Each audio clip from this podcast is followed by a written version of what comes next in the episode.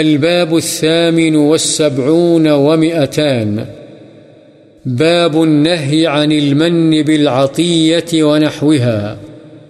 عطیہ وغیرہ دینے کے بعد احسان جتلانے کی ممانعت کا بیان.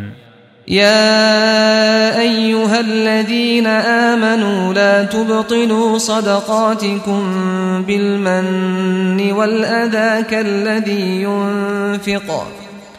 اللہ تعالی نے فرمایا، اے ایمان والو، احسان جتا کر اور تکلیف دے کر اپنے صدقے ضائع مت کرو. الذين ينفقون أموالهم في سبيل الله ثم لا يتبعون ما أنفقوا منا ولا أذى. اور اللہ تعالی نے فرمایا، وہ لوگ جو اپنے مال اللہ کی راہ میں خرچ کرتے ہیں، پھر خرچ کرنے کے بعد نہ احسان جتلاتے ہیں اور نہ تکلیف پہنچاتے ہیں، ان کا اجر ان کے رب کے پاس ہے، ان پر نہ تو کچھ خوف ہے اور نہ وہ اداس ہوں گے.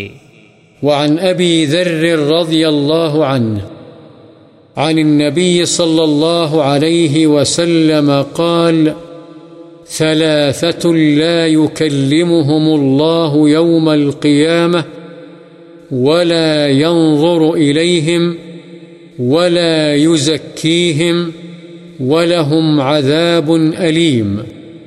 قال فقرأها رسول الله صلى الله عليه وسلم ثلاث مرات.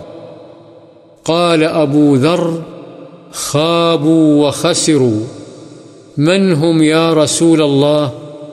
قال المسبل والمنان والمنفق سلعته بالحلف الكاذب. رواه مسلم. وفي رواية له المسبل إزاره، يعني المسبل إزاره وثوبه أسفل من الكعبين للخيلاء. حضرت ابو ذر رضی اللہ عنہ سے روایت ہے، نبی کریم صلی اللہ علیہ وسلم نے فرمایا، تین آدمیوں سے قیامت والے دن اللہ تعالی نہ کلام کرے گا، نہ رحمت کی نظر سے انہیں دیکھے گا اور نہ پاک کرے گا، اور ان کے لیے دردناک عذاب ہوگا. راوی بیان کرتے ہیں، رسول اللہ صلی اللہ علیہ وسلم نے یہ کلمات تین مرتبہ ارشاد فرمائے. حضرت ابو ذر رضی اللہ عنہ نے عرض کیا، وہ نامراد ہوئے اور گھاٹے میں رہے. اے اللہ کے رسول، یہ کون لوگ ہیں؟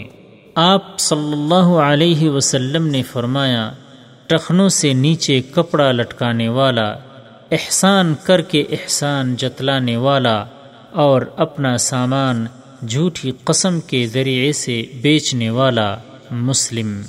اور مسلم کی ایک اور روایت میں ہے، اپنی ازار کو نیچے لٹکانے والا، یعنی اپنی شلوار، پاجامے اور کپڑے کو تکبر کی وجہ سے ٹخنوں سے نیچے لٹکانے والا.